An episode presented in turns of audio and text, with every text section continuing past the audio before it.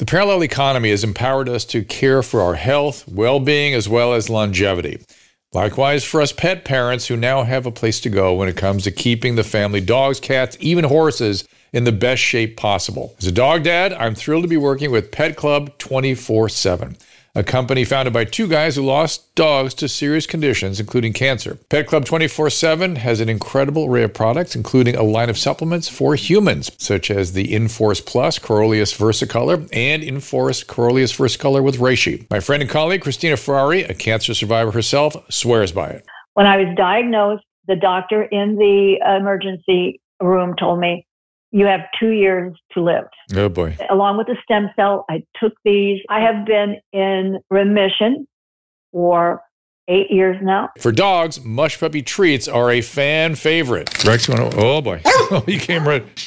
Oh, there he is. They are also made with the Coriolus versicolor mushroom, which supports their immune system according to hundreds of clinical studies. Here's Kristen Ledlow, National Vice President. That strain does matter. We do have the most potent strain, and we also extract it in a proprietary way. And that's why we've been having such wonderful experiences with these products. Mush puppies are made here in the U.S. There are no fillers. It's non addicting. Your dog can't accidentally overdose. Go to drdrew.com slash petclub247 for discount off the list price. That is drdrew.com P E T C L U B 247, Pet Club 247. And today we'll have a little change of uh, change of topic, and uh, I'm again here at the V-Shred Studios in Las Vegas. Appreciate them ho- uh, housing us and hosting us. Uh, Nicole Angemi is with me today. She is uh, a medical tech, pathology tech. Her podcast with her daughter Maria is Mother Knows Death. Comes out twice a week. It, uh, of course, features Nicole and her daughter. And Nicole is someone whom I've been a fan of for many years. You can follow her on Instagram at Mrs. underscore Angemi. It's one of the most popular Instagram sites out there. Routinely canceled by Instagram, though they've been not doing that so much lately. Uh, and then she restarts them, and of course, they become uh, incredibly popular. She's committed to medical education. Uh, I share lots of her. Um, uh, there's her new book, which is Nicole Angemi's Anatomy book. Very interesting book. And uh, we'll talk to Nicole. We'll do a little mystery diagnoses and we'll do uh, a little What Is It Wednesday. We'll tell you all about their podcast right after this. Our laws, as it pertains to substances, are draconian and bizarre. The psychopaths start this way. He was an alcoholic because of social media and pornography, PTSD, love addiction, fentanyl and heroin. Ridiculous. I'm a, I'm a doctor, for sake. Where the hell you think I learned that? I'm just saying. You go to treatment before you kill people. I am a clinician. I observe things about these chemicals. Let's just deal with what's real. We used to get these calls on Loveline all the time. Educate adolescents and to prevent and to treat. If you have trouble you can't stop and you want to help stop it, I can help. I got a lot to say. I got a lot more to say.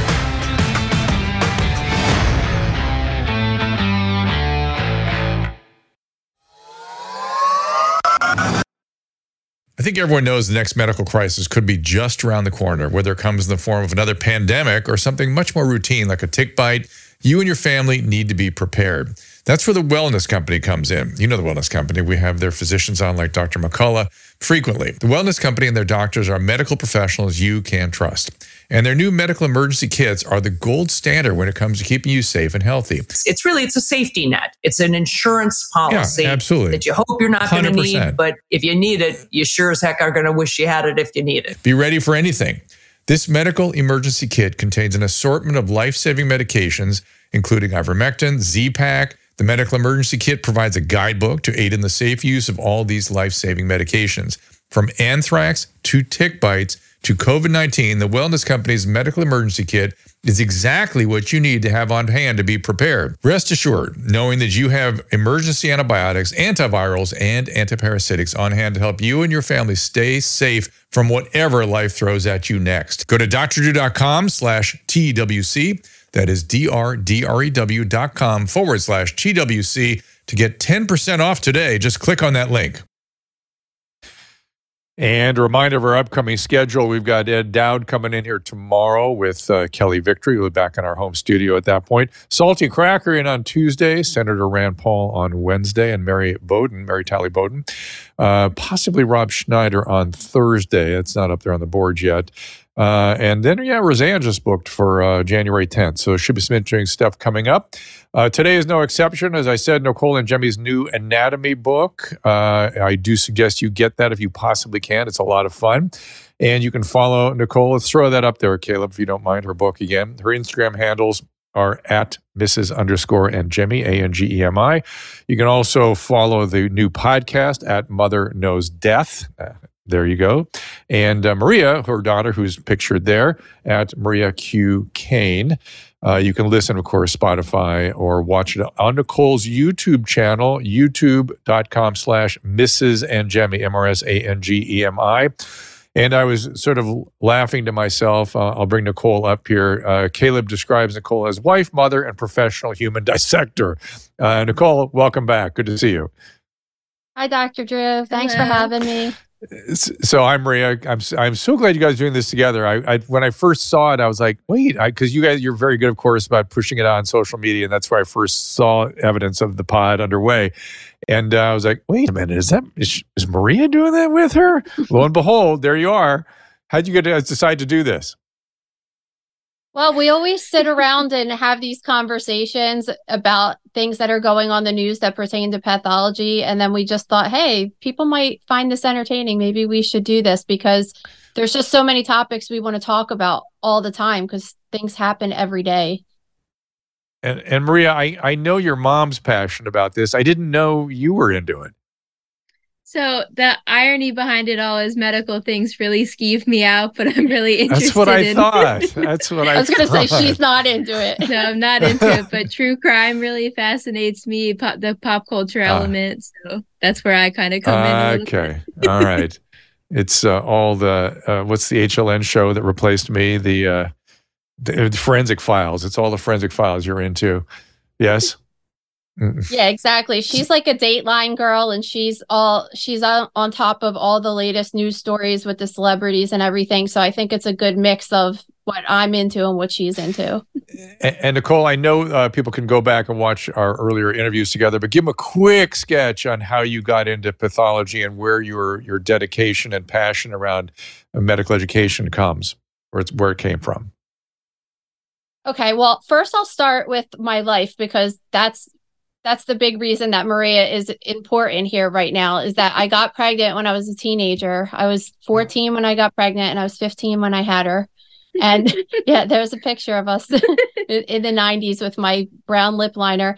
Anyway, um I so this was back in the day when I was I couldn't have health insurance because I was on my parents' insurance and I was getting ready to get kicked off and my mom and dad were like you need to go get a job and do something with your life because you have this baby and everything. So I thought, okay, I'm going to go to college and I'll be a nurse because I thought I could go to school for 2 years and get a job as a nurse and and get insurance. And when I started college, I fell in love with the microscope on the first day and then I was like I really don't want to be a nurse. I I don't have that instinct at all to want to take care of people like that. Um, but I was really interested in science. So then I got a job as a cytotechnologist, which was in the pathology laboratory looking at cells under the microscope for pap smears and things like that. And one day I was working and I was sitting at my cubicle and there was this big commotion in the hallway and everybody was saying that it smelled really bad. And I went out into the hallway to see what was going on. And then I ended up walking over to the pathology department which was like right next to where my cubicle was and they said they said oh the leg refrigerator is leaking. That's what the smell is. It's it's decomposing legs. And i just was like what? Like i was like so mind blown. Like wait a second. There's a, a, refrigerator that has legs over here. Like what is going on over here? And then i found this whole world with. of pathology. Yeah, it, and it was like like a one you would see in a pizza shop that has like the soda and stuff in it, and it it just had amputated legs stacked up in it, which were they're they're they have gangrene, so that's why there would be legs in a refrigerator at a hospital. But um, yeah, I was kind of mind blown. I didn't know anything about what was going on, like right on the other wall. Um, so, and then I found this whole other world of just organs on cutting boards, and that was the gross room. And I instantly fell in love, and I ended up going back to college to become a PA, and that's how I got into this. And and your but your dedication what i one of the things i've admired is your dedication to medical education. You have this same instinct that i have which is people should know this stuff. Why is this shrouded in secrecy? Why was the why was the leg refrigerator hidden behind this in this room that i didn't know about even though it was my neighbor?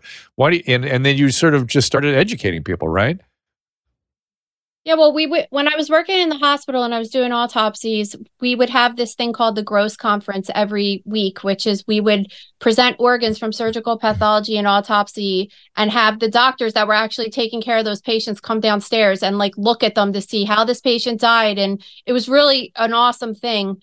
Um, but all we had were medical students, residents, some nurses. And I want I was like, no, like more people need to know about this. So I started yeah. going home at night and writing about it on a like a blog. And nobody saw it, of course, because that was nobody looks at blogs like that. And then my husband was like, why don't you start doing it on Instagram? And at the time, Maria, who's my daughter that I had when I was a teenager, um, she was 18 and it was awesome having like a millennial in the house to show me what Instagram was because I didn't even know how to mm. use it. And it kind of fall into place like that. It, it, I mean, she, you very quickly had a couple million followers. How many times have you been canceled on Instagram? Oh, at least three or four times my account's been completely deleted. And now they don't delete it. They just like completely shadow ban me. So it's still there hanging around. But I was even telling Caleb that, but that when I was trying to post, I was coming on here, I had to post it four different times and try to write different things because they block my stuff so much. Wow. And and Maria, what's uh, preoccupying you these days? What kinds of stories do you find interesting? I really love the case of Amy Carlson. We just saw with the Love Has Won documentary. We wrote about it recently, and shockingly, I had no idea that the documentary was coming out. So when I watched it, I was even more mind blown by that. So I'm really interested in the cults right now. I definitely have to get into the Twin Flames documentary as well. Well, t- I, I don't know these things. What would t- give us a little sketch? So the case of Amy Carlson, she was this woman that started this cult. They kind of believed in all these new age beliefs and she had been what was it called the silver colloidal pills she was taking oh yeah she, oh, colloidal silver yeah yeah is that the one with the robin was, williams connection yes she was ah. obsessed ah. with robin williams but she started turning blue and she yeah. had died and then her body had mummified and the people in her cult were decorating her body and with christmas lights. With christmas lights and glitter and it was a very interesting scene. And and yeah, what was the what was the the premise of the cult? Why were they all together as one she believed that she was mother god so that's what uh she went by was mother god and then they were kind of her followers and she claimed to have lived a life as cleopatra marilyn monroe and even donald trump's daughter so she was a very interesting person.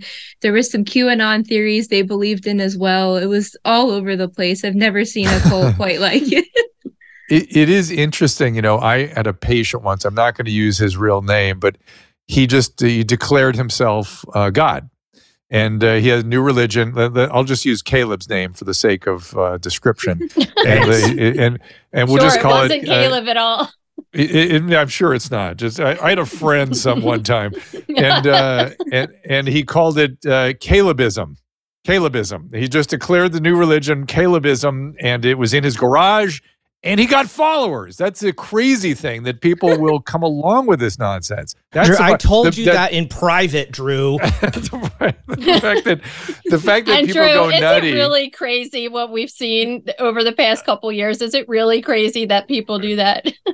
Well, uh, Nicole, that's where I wanted to go next, actually, which is uh, you you you and I have like mind meld on a lot of topics. And uh, one of them is medical education. We both have this instinct that it shouldn't be shrouded in any kind of secrecy, and people should should get used to you know what happens to our bodies and what you know we should just all have that. Oh, here he is. Oh, it was a it was a male. It's a no, different, no, no. different, different case, different yeah. guy, just showing what yeah. happens if you take too much colloidal silver for yeah. too long. and and colloid just means suspended in fluid. It, it's it's a it's a certain uh, size particles suspended in fluid, and gold and silver make excellent colloids. Uh, it's just a kind of fluid suspension.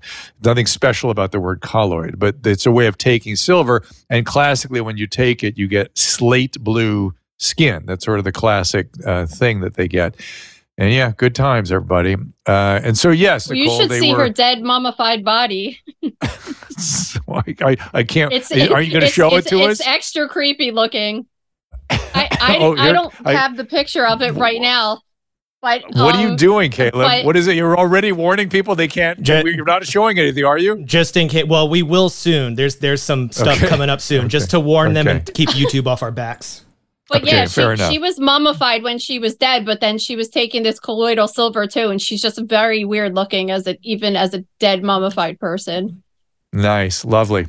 Uh, but uh, back to our our instincts about medical education. You know, you know, I I was you know I started doing radio back during HIV, and I was like, why why aren't people talking to young people about this? And at the time, everything about sexuality and sexually transmitted diseases was shrouded in secrecy and Latin.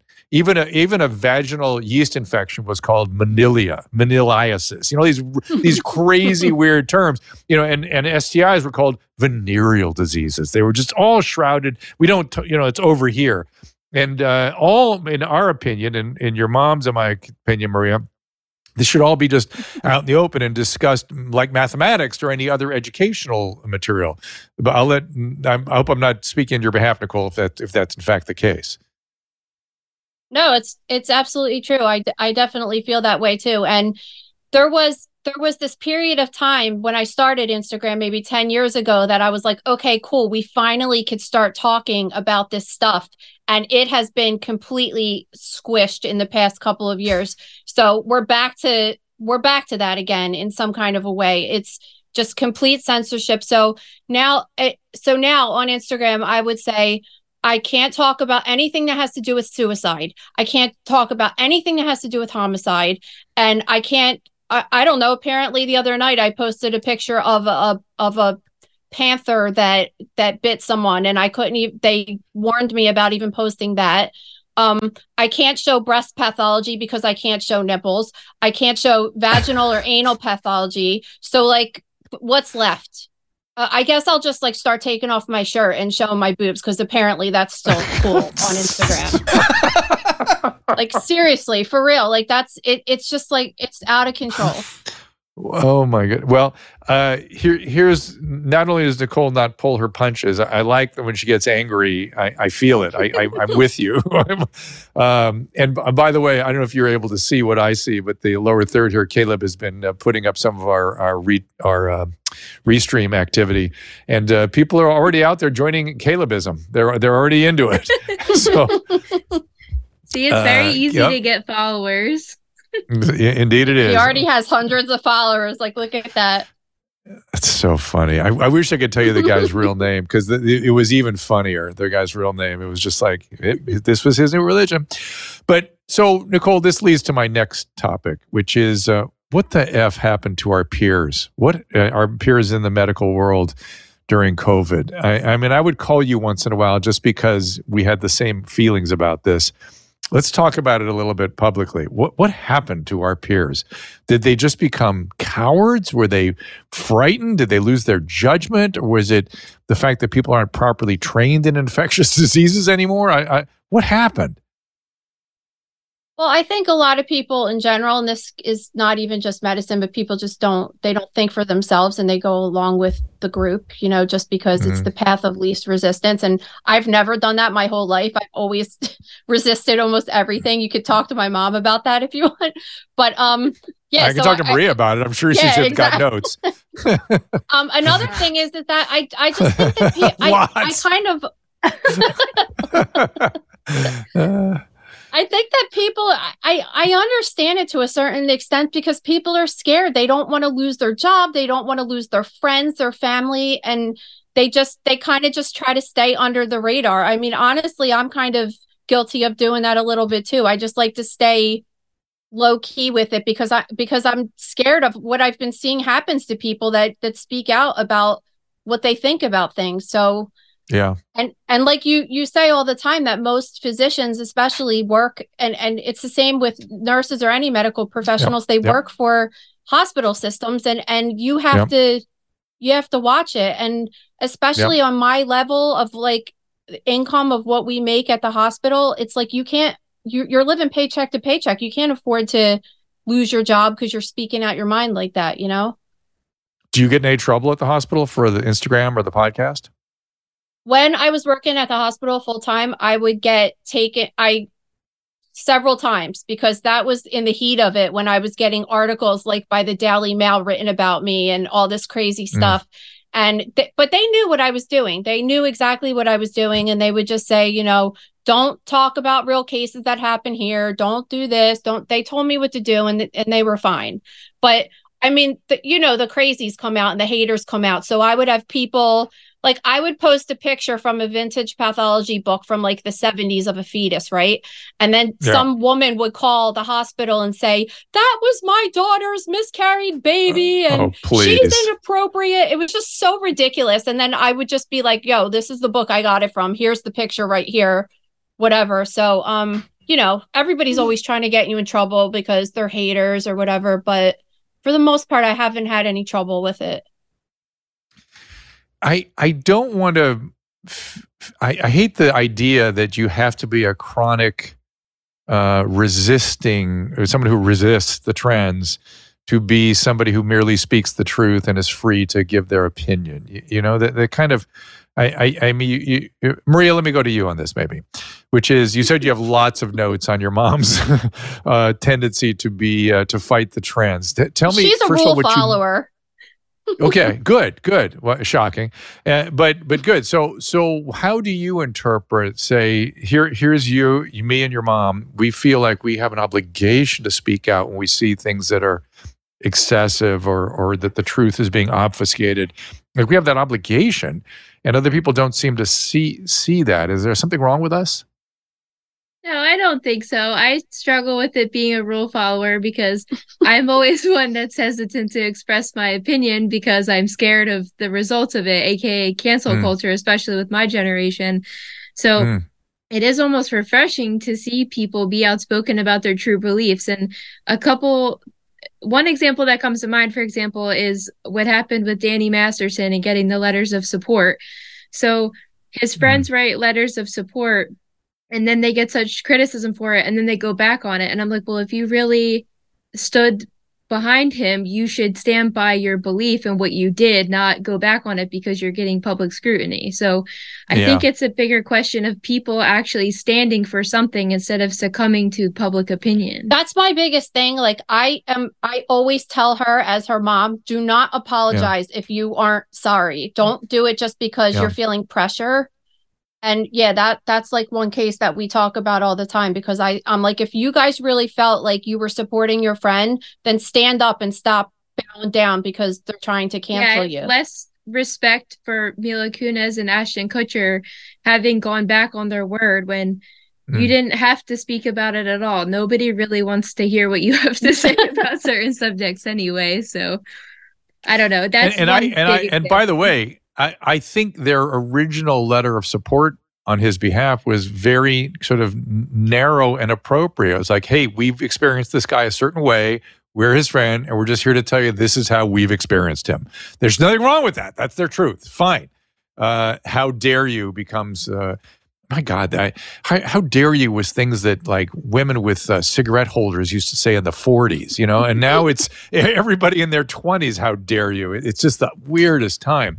And, and then during COVID, the, the panic that's in. Oh, let, so, so I guess the next topic would be this white lung thing. So uh, without me showing my hand, Nicole, how do you, how did you respond when the press first started reporting the white lung in China?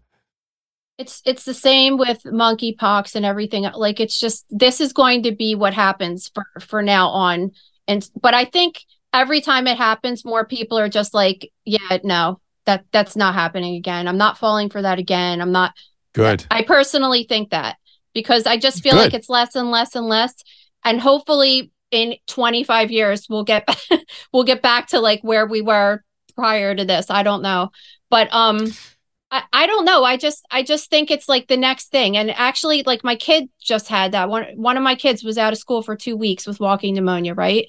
It and guess mm-hmm. what? Like I had it when I was a kid and she had it when she was a kid and like humans get sick and they're in a school with a bunch of kids that are coughing all over each other and like mm-hmm.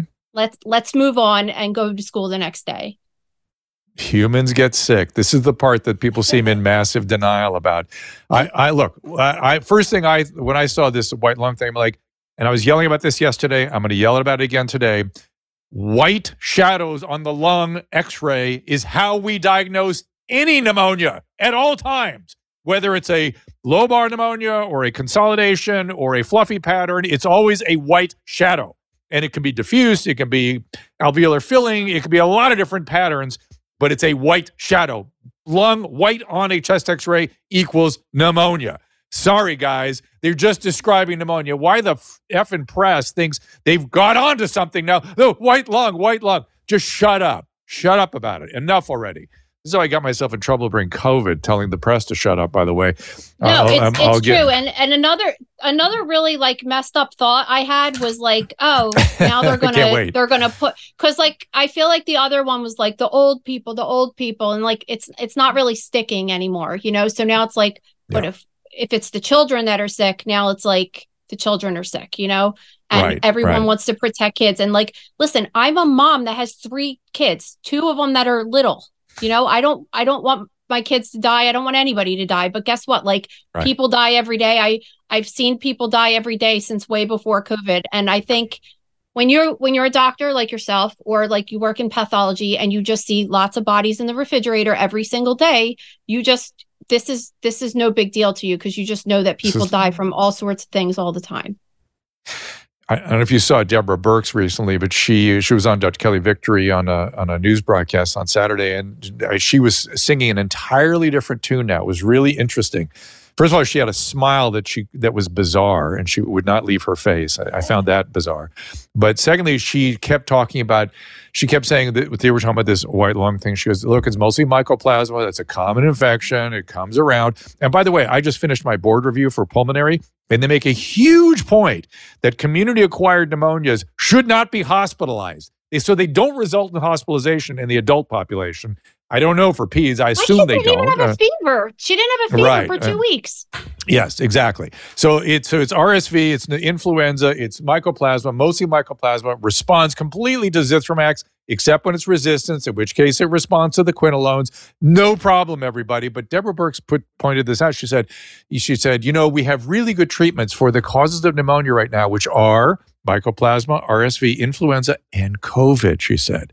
Really good treatments for oh. COVID. And I, and I, yeah, you had the same reaction I had, which is, oh, finally we're going to talk about treatment and get off the vaccine train for a second and talk about the fact that we have molnupiravir, we have Paxlovid, we have treatments, we have budesonide, we have fluvoxamine, we have all kinds of things we can use. And now we're allowed to talk about it. Odd, is it not? I, I lost respect for her with the whole Thanksgiving thing and her telling people not to see their family. And then she was like somewhere with her family or whatever. I just was like, I, I lost all respect listening. Maria, do you have any feeling about all this? Because you you you're a young person watching all this. Your life was affected more even than ours. I, I would imagine. What what do you how do you how do you respond? How do you think about all that that time?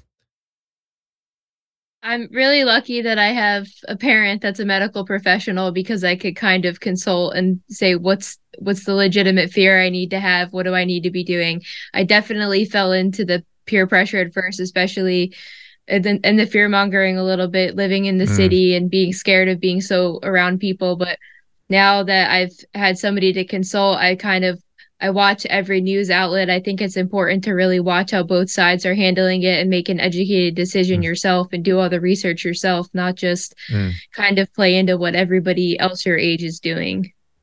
Did did did this change your feeling about the government or public health or doctors generally? Did you have any did it change? Yeah, you're saying yes.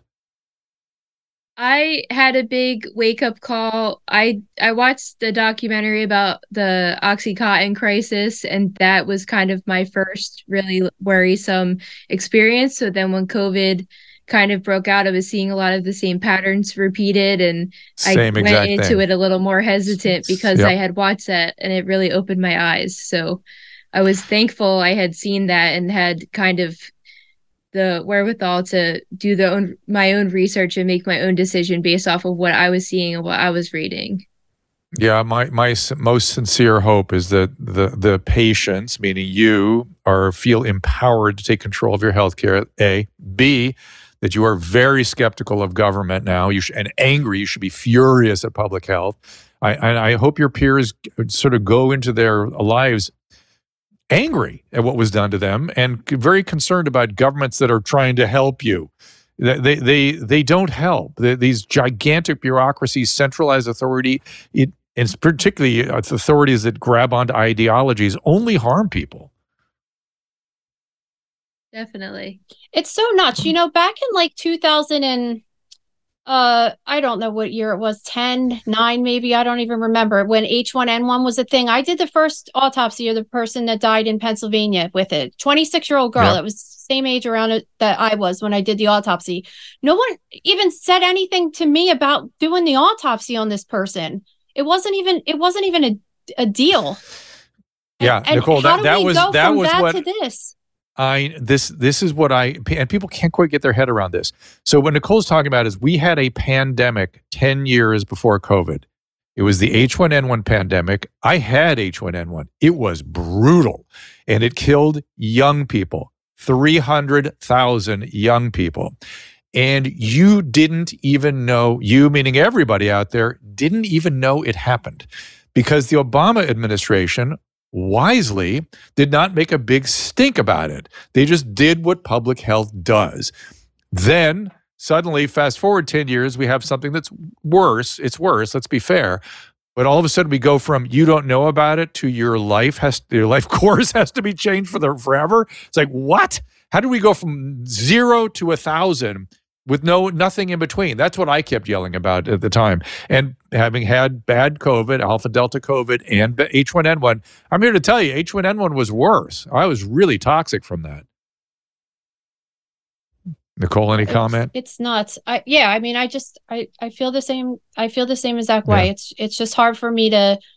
It's it's hard for me to say like I would. I'm telling you, like I'm 26, the same age as this girl was and I'm like cutting open her body. I don't remember what year it was. I feel like I I was doing autopsies back then, like I think it was back in 2009 or something, eight maybe. Mm-hmm. But um, yeah, I, I was around the same age as this girl, and I'm like looking at her lungs destroyed on autopsy, you know, and I'm just like, what? what? I, I don't know. I just the the mentality even I had back then is just so much different than than what I have now. Just what, what do you, I, I didn't what, even what do you think mean? about it. Put, tell, what, do, what do you mean? Tell, Oh, you mean you didn't worry about it? The H1N1. I just I didn't I didn't worry about it. I mean, I've been I've right. I've I do HIV autopsies all the time, hepatitis right. D autopsies all the time. That's right. Uh, CJD, which I do worry about a little bit.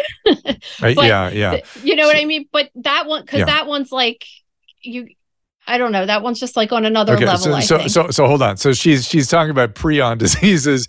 Uh, we used, we it's it's called Creutzfeldt Jakob. We called it Jakob Creutzfeldt disease, and that one did freak me out. That one always freaked me out too. So you you're and I our brains work exactly alike. Yeah. So you Jakob know why it freaks we, me out because it's because the prion diseases. It's like they don't they don't know we, as much. We don't know. The, yeah. That's right. We don't know how it's transmitted really. Uh, they used to get it in the in the South Pacific somewhere from eating brains. That's how they thought it was transmitted back in the day. They still don't know. They called it kuru back then, and then uh, then mad cow, yeah. right? and then didn't we call it mad cow for a minute also? And when it broke out in England, and uh, and it, we don't know how it's transmitted, and it's awful. It's a terrible illness. God, it's a bad one.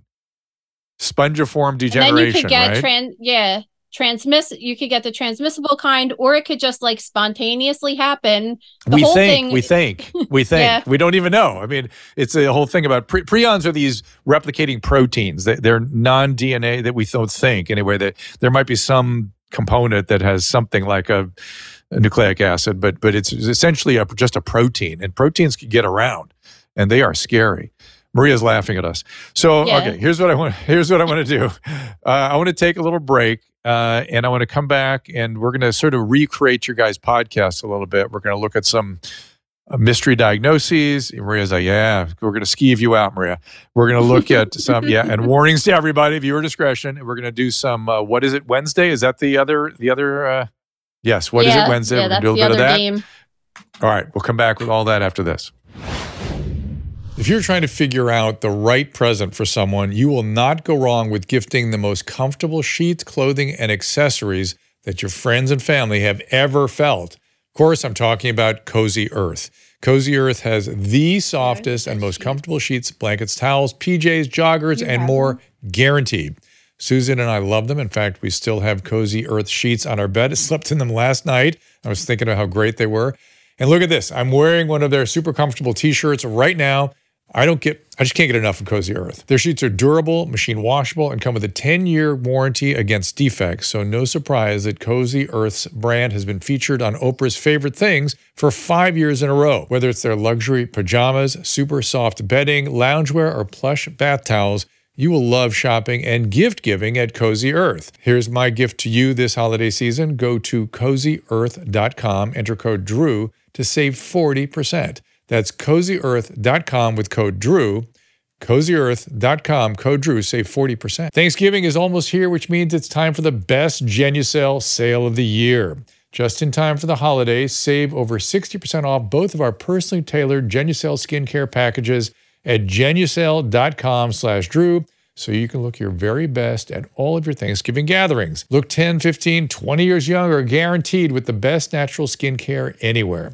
Take advantage of Genucel's best sale of the year and say goodbye to fine lines, crow's feet, puffiness, and dark spots. The Genucel experience is like no other, but don't take my word for it. You will look and feel your absolute best or your money back, no questions asked. So, for results in 12 hours or less, Genucel's immediate effects is included for free.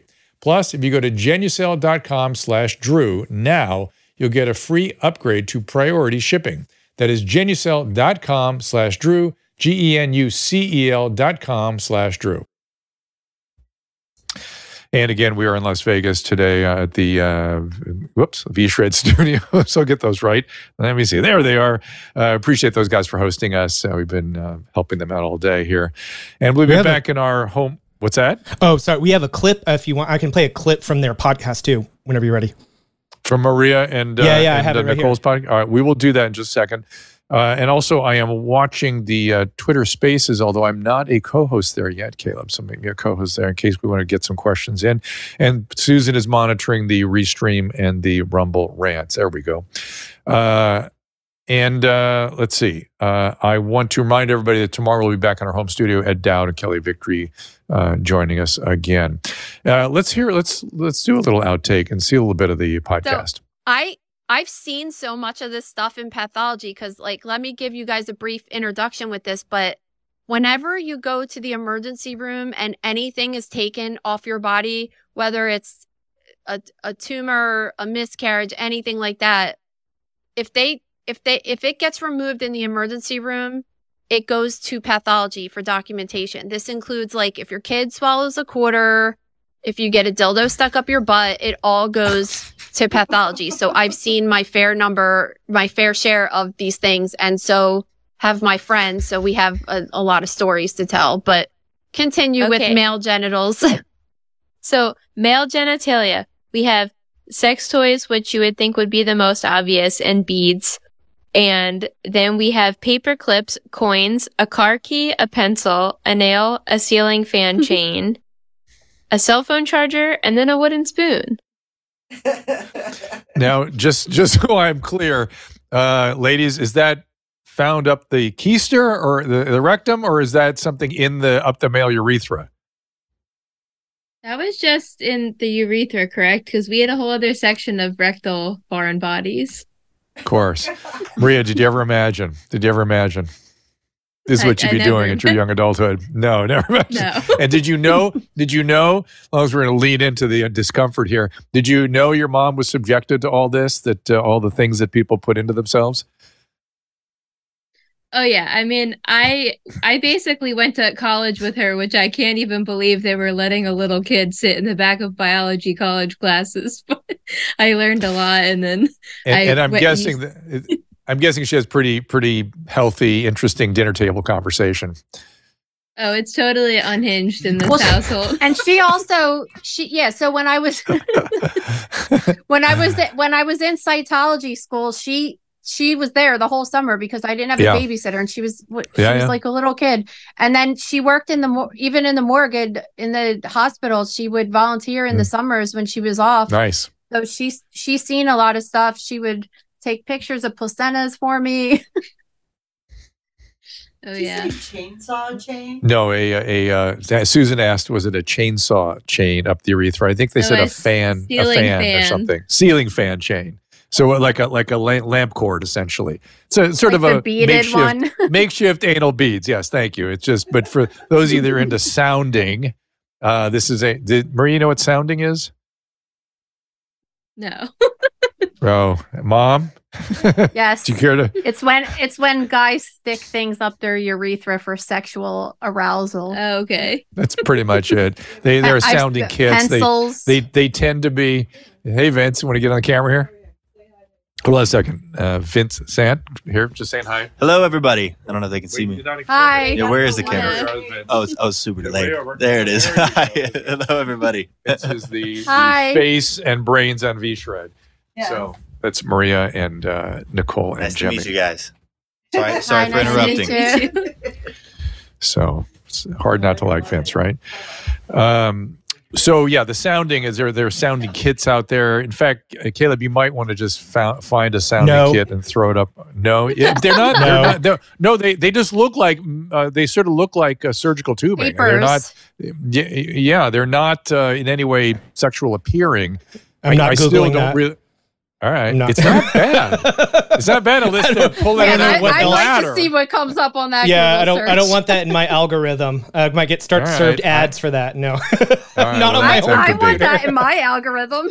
Oh, no. I know. The code goes for the macabre and the bizarre. Yes. So yeah, but it it is they push it in too far and it ends up up the urethra and the bladder, that kind of thing. And did did you say there was a spoon up somebody's urethra? A wooden spoon, yes. Wooden? Nicole, ouch. yeah. yeah. Some splinters. I, have only seen pencils in real life. Pencils have been a big one that I've gotten in pathology. That's urethra or rectal? Where are we oh, going with oh, this? urethra. No, rectal is is rectal, a whole yeah. other ball game of goodies I've seen. Yeah. My very first one was a travel toothbrush holder. That makes perfect sense. And this is something that people don't understand, which is that if you spend a few weeks in an ER, you will see it's sort of uncanny uh, what people put up there. And and what would they send you like a little uh, history of present illness with the object, so you get a little story to go with it, or they just identify it and that's it? Usually, sometimes they'll they'll just put rectal foreign body. That's it and then I mm. make up my own story. a lot of stories we hear is that they fell on it. Yeah, I mean, I have no idea what happened. But, like I told you, I I told you one time I got the the most outrageous one was like a half eaten pear. And I was like, yep. all right, I need to look that because we could go in the medical record. And I was like, I need to look this up and see what happened. But and what like, what they say? Sat sat on it. The the what? No, no, it's the pear. It was like the wife put it up there, was eating it out of her husband. Good times. Good yeah. times. All I mean, at least yeah, they were times. honest. Yeah. Yeah. right. At least they didn't just say I sat on it, which is which I mean, is come on, I, yeah. That, yeah, that's almost the only one I've ever seen. I, how did it happen? I sat on it. I fell on it. The Maria best part of one. this story, the best part of this story though, is because I, I was like younger and I was still living at home at the time, and I went home and told my dad, and my dad's like real old school, you know. He's like, if I had that pear in my butt, I'd die with that pear in my butt. it's, so, it's so great. Uh, this explains a lot. Uh, okay, let's let's start to play. Uh, and by the way, you you said things are unhinged in your household, Maria. Your your current husband eh, Nicole is Maria's stepdad, correct? Is that how that works? Yeah, yeah. Yeah. I, she was and, 13 and he, when I met Gabia and he's a fireman, right? He's a fire chief, actually. Uh, and he's a, he's he a must, captain. He's he's captain, not a chief yet, captain, but he's almost fire there. captain, fire captain, and he, he, must have his own unhinged stories that he brings to the table, Maria. Oh yeah, absolutely. Oh, yeah. between both of them, my husband's a barber. He has crazy stories does as he, well. Does he like cut people's ears off with the razor or something? It's what from every angle. There's crazy dinner table conversation. See, I, I always wanted to I wanted a reality show camera running in your house. I really did. I think it'd be the best. I'd be the best show uh, on earth. It'd be it'd be, it'd be the greatest thing anybody ever saw, and they would learn something. It would it That would get it I- would get they would- canceled right away. I don't know. I because it would have such an undercurrent of education. Really, I think about it, both from your husband and from you. Oh, we got lots of. Up here we go. GTO Mama says I almost impaled myself with a toilet brush while cleaning the toilet. I don't. I don't want to know the story. Here's another one. Uh, Ali Green. ER docs are used to dealing with this stuff. That is true. Uh, Christine, laugh out loud. Pear dad, old school. Love that. Love your, your grandpa, Maria. uh, yeah, your docs have the best story. Uh, Coin Dragon wants to know if it really was at the dinner table. Oh yeah, we always talk about this at the dinner table. At the dinner table, of course, of everything is always at the dinner table. Okay, fair enough. Uh, Ca- uh, Caleb is yeah, light bulbs, hoses. Yep, Jennifer, I've seen that stuff too. Okay, let's the get let's get to the game. the most outrageous one. Okay. I agree because it's just it's I I just I some of that stuff I just see surgical emergency and near and di- dying soon because that is not an easy area to get at surgically. They have to go back through the abdomen. It's not like you can go up through the rectum if you really have a surgical problem there. That's why okay. Okay, you and I have never talked about this as long as we're going down this weird path. Uh, Maria, c- turn your headphones off. But but there's this this. I'm not going to there's just all this craziness out there. I see all this at your mom's house with all the rectal prolapsing. I every time I see those sorts of images, I just go, "Oh my god, surgical emergency. That's going to cut the blood supply off and that person is going to get a surgery, a big surgery soon." Do you have that same reaction, uh, Nicole? Yeah, I mean, th- I can't even believe some of these things that people go through. They have Yeah. to get like bowel resections and stuff. Just Yeah. it's kind of crazy. But uh, I, I mean, to be fair, people just this is kind of why I want to talk about this because people don't know that it Yeah. could get that That's it could right. get stuck up there. But like when you have to poop and then you don't go, it goes back up, right? So Yep. the same thing happens when you stick anything up there.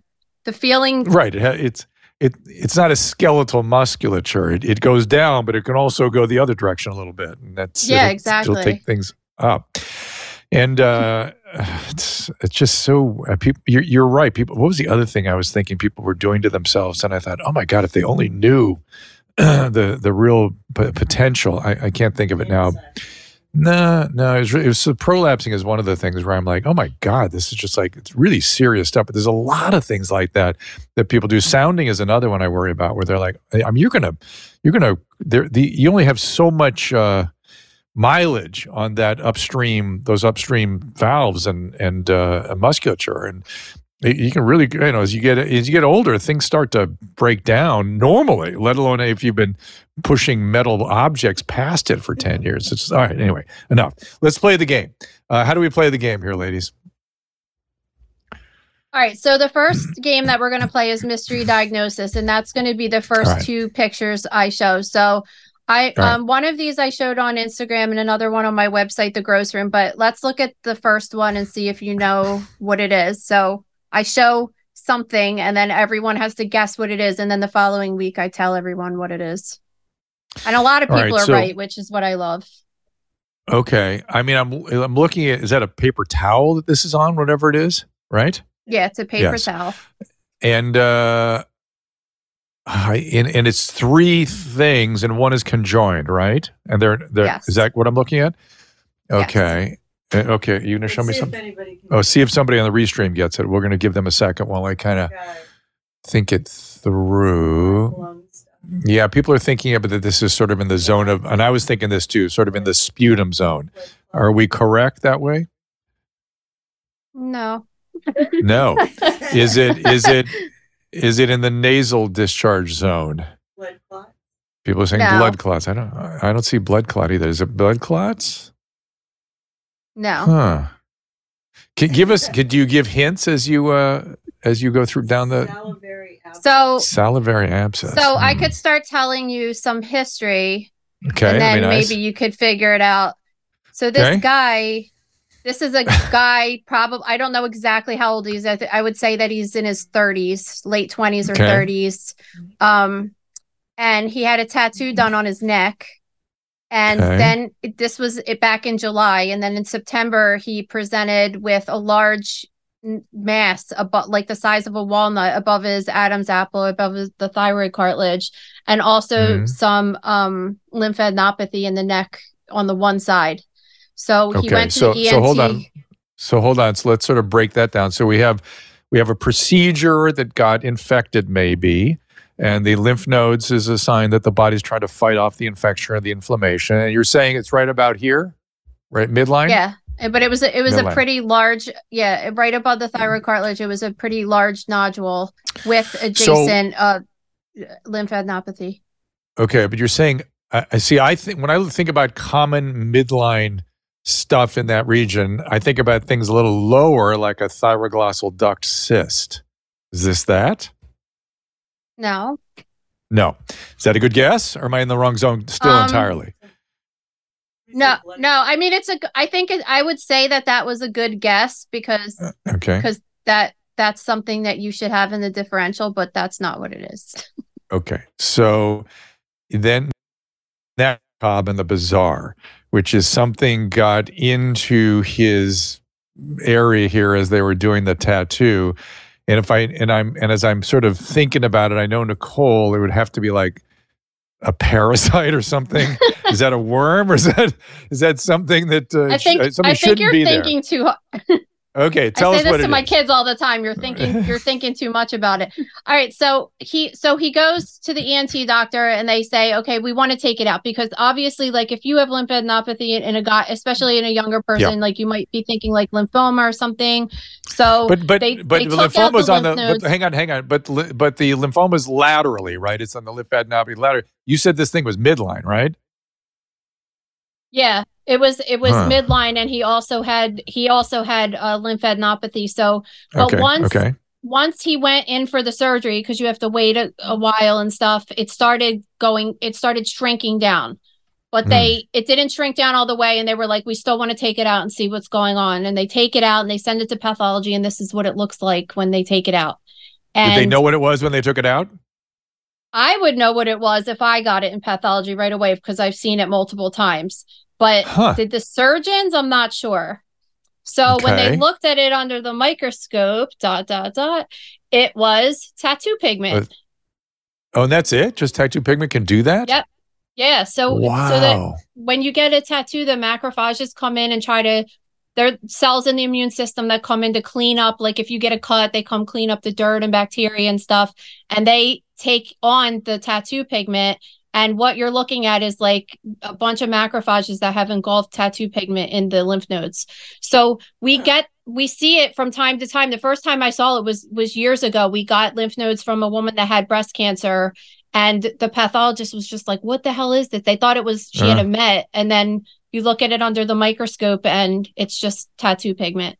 And it could also so mimic like melanoma in the lymph node. That's what it would look like too. So Zoe and Maria doesn't have any tattoos? Oh, she does. do you, you just can't oh, see. Oh, okay. You just can't All right. see them. All right. I just, they just didn't get a neck tattoo like your mom. No. what, what are you, why are you sighing, Nicole? Because it's a, it, it like I should have listened to my mom. That's why. she was like, "You're gonna really get funny. old one day like me, and your neck's gonna be down here, and it's gonna." And I was like, "No, I'm not. I got this tight chin, mom." And now it's like, "All right," and now it's starting to go down. You know, so I should have listened. But to, to be mom. fair, to be fair to your instinct, it, it does reduce some of the sun collagen damage. Does it? Doesn't it absorb some of that? I don't know. What we could talk about you, my weird skin problems another episode. uh oh. You okay? Is it all tattoo yeah, related? I do. Yeah, I do. It's just it's just, you know, yeah. Goodness. Sun, me all and right. the sun don't get along, you know that. Well, there's but there's you know there's laxity versus wrinkles, right? And laxity we all get. Gravity wins. And that's the part your mom was really warning you about. Your tattoos aren't going to look so good when there's lots of laxity, which is the sort of drooping no. that we get. Yeah. and then wrinkles yeah, are all this I, I, tell my husband all the time, like, I'm like, you're going to have to take a second mortgage on the house. I don't even care. I have to get this fixed when I get older. Oh, well, just, which, just so you and Susan can compare notes, I get the same. I get the same yes. talking to ones. Next, yeah. me and Susan are going to go together. Neck, neck. Hold on a second. Just staple, yeah. just staple it back here. Yeah, you do have to take a, a mortgage out on the house. that one. All right, let's keep playing the game. What else you got for us? All right, so we're good with that one. Case two is do you you have the picture of that right? So this they'll one, show it up, yeah. Yeah, and uh, let me uh, just warn this one is a bit. This one's even worse. So here we go. Okay. Well, the other one didn't look bad. The other one was just some ink, for God's sakes. Oh yeah. Okay. So this You're is like, okay, a, that looks bad. Yeah. Well, it, it, it's a what, what what I again I'm not you I'm not as accustomed actually to describing gross specimens as you are. By gross I mean large specimens. So I'm going to call it a fungating mass. Would that be great? That, That's it's good. Sort of, yes. Yeah. so it's a fungating mass, and and it's clearly in the forehead area, and it's fungating in such a way. Uh, I'm sure you got the path. I don't know how deep it goes, but it can't go that deep, or this person would have been dead a long time ago.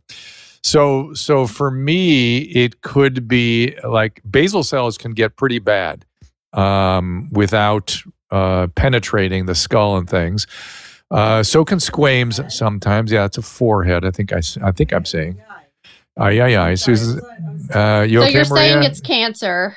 Uh, I, uh, I'm I'm saying it might be cancer. Could also be wart, I suppose. I mean, warts can be pretty elaborate sometimes, but I'm sort of going towards a a, a cancer that has only local spread associated with it, not uh, you know, not going to metastasize or penetrate.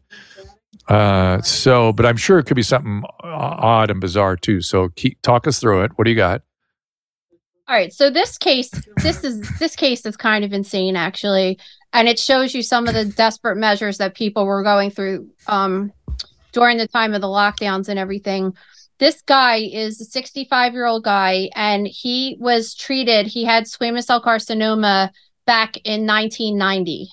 So oh, now forward, fast forward 30 years, and in 2020, so early on in the lockdowns, he presented, he had this mass that started growing on his forehead. And yeah. of course, he he went to the doctor because he was freaking out because he obviously have already survived cancer, knew what it was.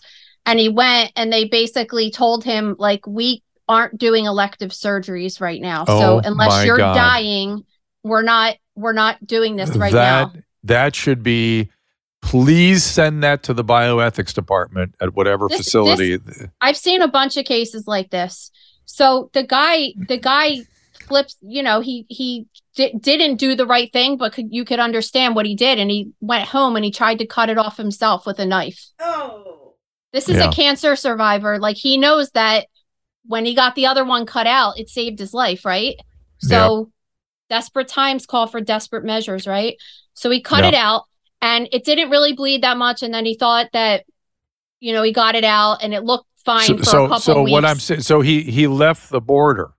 He didn't get the border of the cancer, right? Is that what I'm looking at? Yeah. Like, I mean, yeah. Yeah. He did. So, so what happened was a couple weeks later, it grew back like this. The, yeah. The, this is the this is the part that that really pisses me off the worst of this whole case. Yes. So now yes. the guy has a hemoglobin of five because he has this tumor that is is making him anemic and now mm. he's a candidate for surgery because he's anemic and needs a transfusion i i i i'm so angry about stories like that i i, I feel numb nicole yeah, uh, maria me too just, and and I it just pisses me I off. posted this case on my website, and so many people underneath were telling me like were saying similar stories that happened to them or their family members that just like people couldn't get any treatment unless they were dying really and you want to you know we've had this we've had this increase in excess deaths that have gone unexplained and i'm totally prepared to accept that it's stories like this that have resulted in the excess deaths so you would expect it to start to come down i think it is a little bit so it's either vaccine or COVID or both or this or all of the above. And why aren't they explaining that? I cannot get that through my head. Why that isn't an emergency in some country somewhere. And yet they all seem to ignore it. Do you have a theory? Yeah, I don't I don't know. I I I understand like during the time that people just didn't know what was going on and there was there was just lots of they couldn't put resources towards different things, but yeah. I think that I think that a lot of it is like now it doesn't even seem like anybody's apologizing about it talking about no. it. it's just like no. let's just pretend that didn't happen and and move on and it's just it's just this is just one of many cases of people doing something outrageous to help themselves you know? It's, and, it's and, scary. and i would also say you know those of you that want it just to go just to go into the playbook just forget about it who who excuse it as well we just didn't know. How did nicole and i know? How did we know that there was something uh, uh, wrong here? Now we knew. We would call each other and complain about it. I would yeah, go we because were, there's one years. of the few people i could talk to. Yeah it's like what the hell's going on here how do Yeah. we know and no, that you didn't know? Oh really? Or were you or were you not thinking you were irresponsible you have bioethical failure and you didn't think from a risk reward standpoint the way you should be trained to? Anyway excuse me. That's my public service announcement. All right. So uh, is it what is it wednesday now? Is that what we're going to play next? Yeah, or we so still what have more is it mystery Wednesdays is- diagnosis? No, it's kind of like mystery diagnosis, but a little bit different. So we play What Is It Wednesday on my website, The Gross Room. And this one's fun because I show a couple different photos of different injuries, and the people have to guess like what caused the injury, and then on. which Th- one is like a, a, deep deep insight into your mom's brain there maria. This one's fun because we can get to decide what the injury was or what the hor- what the horrible disfiguring event was for these unfortunate people. So i feel your pain Oh, maria. Yeah. we get it. There's a nice little insight there but go ahead. I know. Pe- people people yell at me about that all the time, but whatever. Anyway, um, the so so yeah, so I show different cases that are like you know what caused this injury, and people have to guess. The reason that I say it's fun is because it's educational guesses, and I like Yeah. I like when people are like saying this looks like this and this is why it can't be this it's and and they're learning from stuff that i'm teaching them so i think that that's Yeah. super cool um by the way then- before you tell us hold on who who designed the uh the your logo for mother knows death that's up there who designed that it's brilliant well well done maria maria well done That's it's all really Maria. good it's really good Oh, it's such Yeah. great branding. Great branding. Yeah. Yeah. The Well, everything photography, about it. everything just goes Yeah, so well everything together. about it. Yeah. But not only that, but it captures as the way I know them, it just captures them so well. So we, Ma- yeah that's Maria, all maria came and she's visited. so good You know, she, you, Maria came and visited us in New York years ago. Do you remember that? Yeah, Susan, she's sitting over here. So okay, so so all right. So now and we're one gonna of the, what is it? but Wednesday? sometimes I throw in a curveball with like a fake special effects photo that they would use like on movie sets or something like that. So you have to determine, and that one's even more fun because so many people think that ones that are real are fake and fake are real. So it's it's kind of fun.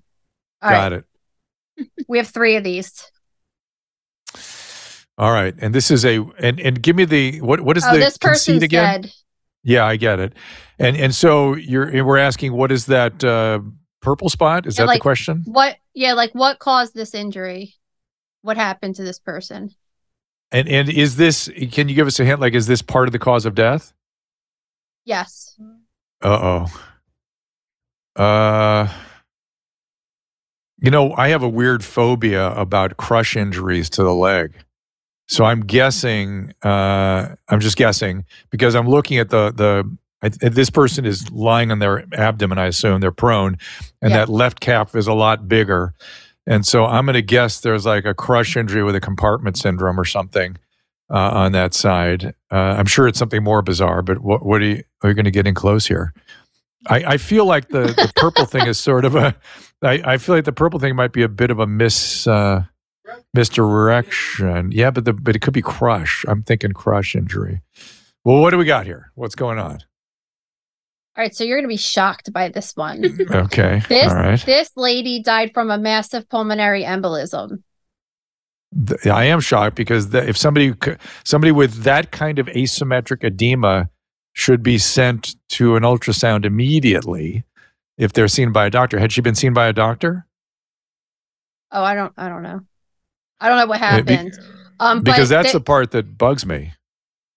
yeah. So Go she, ahead. her and her leg is so she. Uh, for those of you that don't know what this is, she had a huge blood clot in the veins of her leg that was traveling up into her heart and got lodged within her lungs and that is what caused her to die and you could see that the leg has become swollen because if the blood the veins bring the blood back to the heart and if it's not moving then the blood's going to start backing up into the foot which is why you see all that congestion in the bottom of her foot and her leg is enlarged. And that and as dr drew was saying if a person including you being alive if one of your legs is significantly more swollen than the other you should go to the hospital right away because you could have a serious issue yeah, going on there. That's right. I, I don't want everybody running in if they because when you have leg edema and you're older, it's typical that one leg will be a little more pronounced than the other. But if you have one leg that is not edematous and the other is swollen, you you that's a medical emergency. You go right now for an ultrasound. Um, and as Nicole was pointing out, the, the reason it's emergency is because the, the big vein down the central of our center of our legs it c- kind of is one sort of continuous system, and that clot will move up past the knee, and if it gets there, you're in big trouble because large clots can then get to your lung, and then blood can't get across the lung, and it just stops on the right side of the heart and that's the end of everything. You just you're getting no blood to the rest of your body. Well, good times. What else you got for a for a uh, what is it Wednesday? Well, these are actually oh, one of my favorite autopsies. Wait, wait, wait really Caleb, satisfying. Caleb, I have to on, mention Caleb this really something. quickly. Yeah. So, if anyone yeah. has uh, tri trypophobia, I believe is how you pronounce it. Trypophobia. This one might trigger you. Hold a second. Well, tripe is stomach. Oh, so here we go.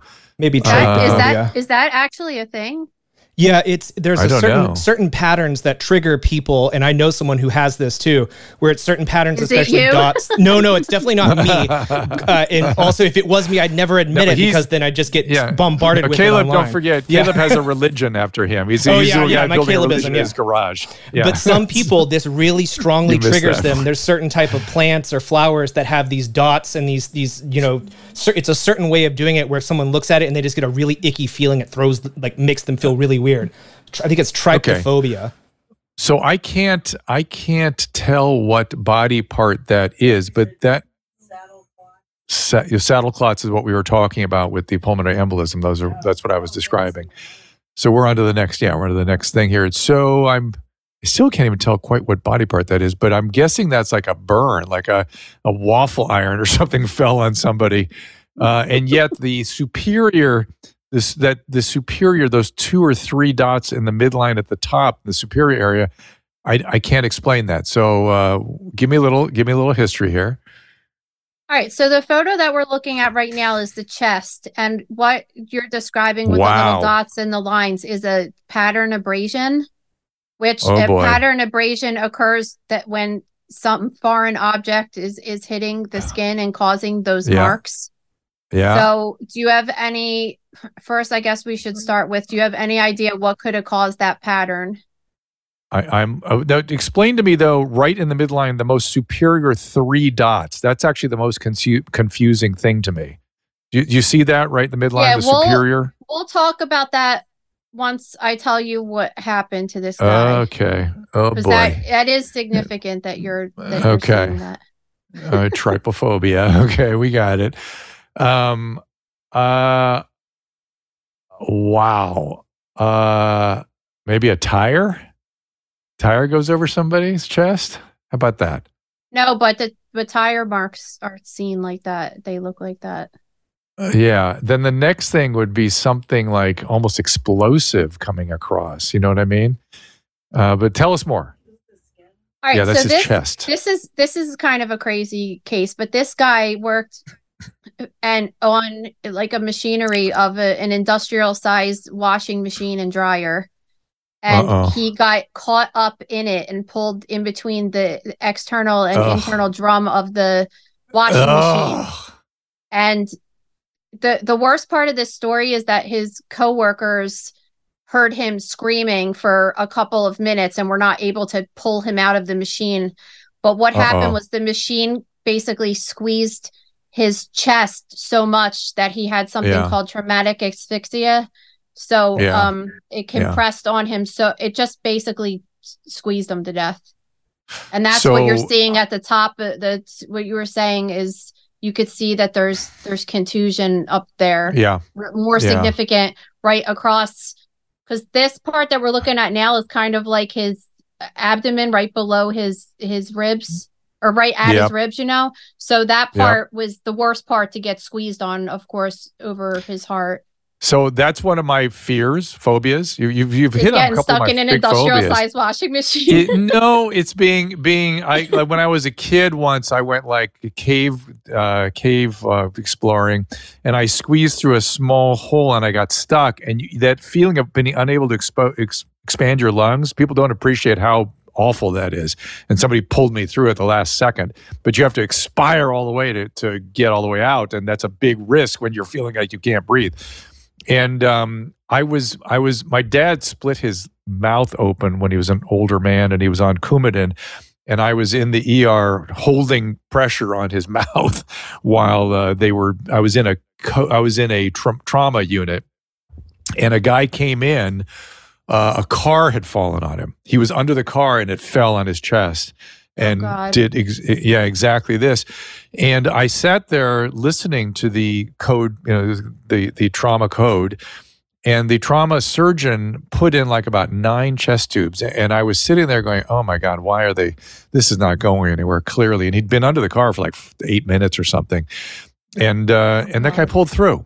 And that guy pulled through, and I talked to the Wow. surgeon afterwards, and I said, "God, I was I was listening to your code that went on for a, about a half an hour, and I was just thinking, why why do it? How'd that turn out?" He went, "Oh, the guy made it." And I was like, "Jeez, it really is hard to tell who's going to get through these things, right?" yeah, and I can't imagine what your life is like after that. Like, how do you ever get over that? I'm hoping he was unconscious during most of it. You know what I mean? I, Yeah. You hope, but he, you don't know. Certainly, that's a good uh, recipe for PTSD. Okay, is there any more? What is it? Wednesday? Or are we all out of material There's here? one more. All right. Oh yeah, we can't the, show the this one. viewers can't see it because it's too Yeah. gruesome. Can can we see it at thegrossroom.com? Yeah, totally. Okay, I saw this picture. Uh, Caleb sent it to me, and it to me it either looked like the kind of thing that like a a dog or a tiger would do, or like a like like a real bad machine, like a machine that suddenly pulls everything, you know, gets sucked in quickly, and you pull back, and everything gets sort of ungloved. So what do we got here? What's yeah, so this is like a like a degloving injury, which is when the basically the skin is and underlying soft tissue is ripped right off of the bone of this hand. And Yep. this is fake actually. This is by a, Oh, a special wow. effects artist named Powda. Um he has a really cool Instagram and he does all this stuff. And um yeah, it's fake. See, Really? that, I, that is about I Wait, was so con- I was so convinced that it was real that I was not. I don't even have the the uncensored image to show here. I just censored it, and this is the one that I blurred. And then I she will- told me before the show, she's like, "Well, guess what? That's the special effects photo." Well, I will tell you what. I you could put uh, the real thing and that special effect side by side, and that you could not tell. No way you could tell which one is the the uh, special effect. That that is exactly what that yeah, and on like on his life. Instagram, these are these are blur these are blurred on Instagram, so that the algorithm and and their technology is picking it up as real. Oh, interesting. That is interesting. Well, guys, uh, th- we have zoomed along here, and we've eaten up all our time together. Uh, I, I I could go on, you know, chatting for quite some time. Uh, Maria, I'm sorry that uh, your mom and I geeked out a little bit. Uh, we left you out of some of that conversation. I know, but but we don't we don't. You know, Nicole and I don't have a lot of time to to talk, and when we do, we're normally complaining. And so I have so, too much time with her, so it's always welcome. I'm taking the heat off you a little bit. Uh, so. I, I will sort sort of finish with uh, Maria. What's coming up from your standpoint on the show, and what kind of promo? Oh, what, Susan's got something to say too. I feel like okay. Uh, what's coming up uh, that's interesting to you, other than we, Nicole and I have said enough so far? What's coming up on the show for Maria? Next week we are going to have uh somebody that specializes in forensic tattoos on, so that's going to be a really amazing episode. I'm really interested in that from a true crime perspective. Yeah, that's Dr. Michelle Miranda. yeah, she's Mm, amazing. Yeah, it's she's going to be she's, such a good she's episode. a forensic tattoo specialist. So um we're really looking forward because we covered a news story a couple weeks ago about a woman that was identified after years of not knowing who she was by her tattoo. So it's pretty. Oh, it's interesting. Interesting stuff. Yeah. Yeah. And there's sure. the book, Nicole Angemi's anatomy book. And have you guys ever brought in that guy that runs the um, decay farm in Kentucky? The you know the the field of decaying bodies and animals and things. So we we actually can't t- I think that he's older and retired now and yeah, he's not doing interviews older, yeah. but we we are mm. interviewing someone from the body farm in like a week or two right? in like two weeks in two weeks yeah. So we're going to talk all about the body farm. So we'll have an episode about the body farm coming up. That'll be really awesome. Today we dropped an episode with author of the league of lady poisoners lisa perrin. She wrote this awesome beautiful book about women that poison throughout history. So that was definitely a cool interview. Yeah that was super cool it, it's I have I have a couple of reactions. One is I was noticing when you were talking about the body farm, uh, Maria, I could see from a forensic standpoint is interested, and Nicole is just generally delighted by the body farm, just generally. I just I have funny. so many questions. Yeah, yeah. I'm geeking and, out about it in a way because I have a degree in photography and we studied Sally Mann, who did this gorgeous book called All That Remains, and that she did a photographic series at the Body Farm that's beautiful. So I'm oh, excited oh, about it from that perspective. interesting. The, the the the aesthetic of the body farm. That's interesting.